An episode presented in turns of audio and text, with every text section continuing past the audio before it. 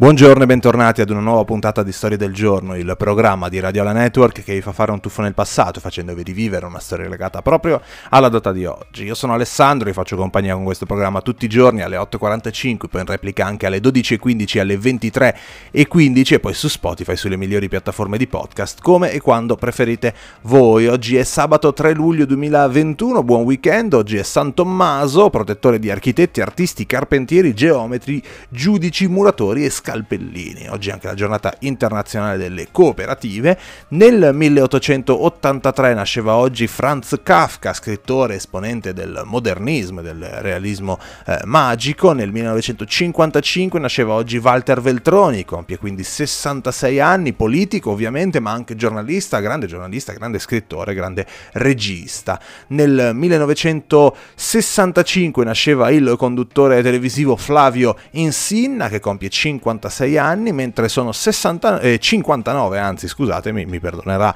Tom, Tom Cruise, 59 per lui, eh, vincitore in carriera di tre Golden Globe e anche di un David di Donatello speciale. Nel 1987 nasceva il pilota Formula 1 Sebastian Vettel, 34 anni per lui oggi, 4 volte consecutive da campione del mondo con la Red Bull dal 2010 al 2013, poi eh, qualche anno in Ferrari, adesso è pilota della Aston Martin. Martin. Nel 1886, a proposito, veniva presentata la prima automobile eh, della storia, mentre nel 1971 ci lasciava il grande Jim Morrison. Nel 1999 l'Ital Basket diventava campione d'Europa mentre nel 2017 moriva il grande Paolo Villaggio. La puntata di oggi però è un tuffo negli anni 80 per un film veramente culto, veramente un film uh, storico, incredibile, indimenticabile, perché oggi nel 1985 usciva Ritorno al futuro.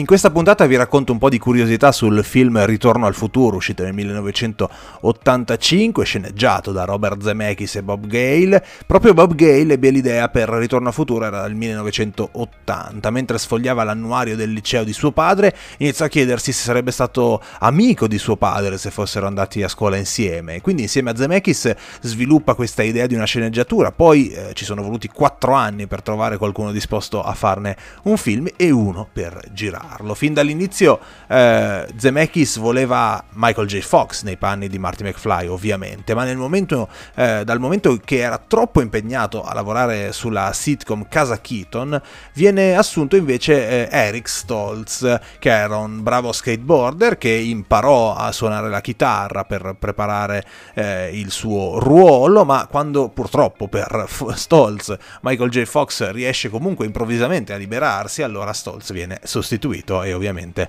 eh, Michael J. Fox prende il suo iconico ruolo di Marty McFly. Un altro eh, attore eh, che interpreta invece il padre di Marty McFly, George McFly, interpretato appunto da Crispin Glover, nel film si doveva, mh, doveva caratterizzare il suo personaggio con una forte timidezza. Ci riuscì in realtà molto molto bene perché il nervosismo che noi vediamo nel film è abbastanza reale, dal momento in cui, dal momento che aveva appena iniziato come attore, lui era pietrificato pietrificato dalla paura, aveva tanti problemi a parlare che in alcune scene eh, gli vennero proprio spontanee queste situazioni di timidezza, diciamo, diciamo così.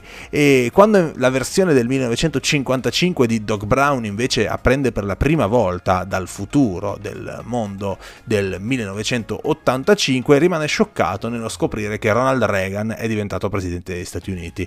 Eh, I produttori avevano un po' paura di questa battuta, avevano paura e quindi addirittura chiedono l'approvazione della Casa bianca per poter mettere dentro questa battuta, avevano paura che non piacesse al presidente Reagan, che invece la trova molto molto divertente e quindi nasce questa battuta in cui eh, Doc dice Ronald Reagan, l'attore, e il vicepresidente chi è? Jerry Lewis? Suppongo che Marilyn Monroe sia la First Lady e John Wayne il ministro della guerra, insomma nasce così questa eh, battuta che però è passata al vaglio della, eh, della Casa Bianca. Una volta che Bob Gale e il regista Robert Zemeckis terminano la creazione della prima bozza riguardante il film della saga, cercano, come vi dicevo, una casa a cui vendere i diritti. La portano anche alla Disney, la loro creazione, che si dimostra scandalizzata da una trama che prevedeva una specie di storia d'amore eh, tra un figlio e la madre nel passato. La Disney dice no, no, no, no, no, assolutamente no.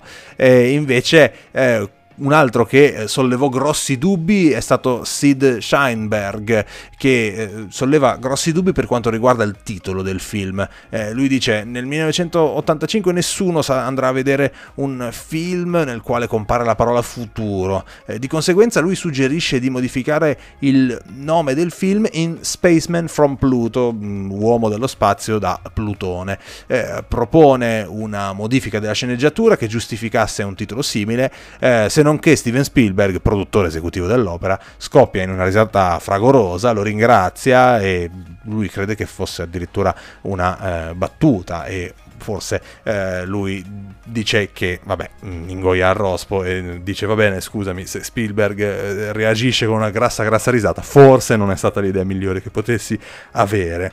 E invece chiudiamo con una curiosità che riguarda ovviamente la eh, macchina simbolo del, del film, la DeLorean, che eh, ovviamente è diventata una delle automobili più iconiche della storia del cinema, avrebbe potuto non esserci in Ritorno al futuro, perché l'idea iniziale era che la macchina del tempo avrebbe dovuto essere un frigorifero attivato da un'esplosione nucleare. Spielberg però aveva paura che i bambini potessero imitare la scena a casa e di conseguenza si, verrò, si virò verso eh, un'altra idea. Si sceglie un'automobile perché eh, secondo le regole dello scrittore Herbert Wells una macchina del tempo può spostarsi nel tempo ma non nello spazio e quindi serviva un qualcosa di munito di ruote o si opta quindi per la DeLorean poiché la sua apertura particolare degli sportelli le conferiva un aspetto alieno.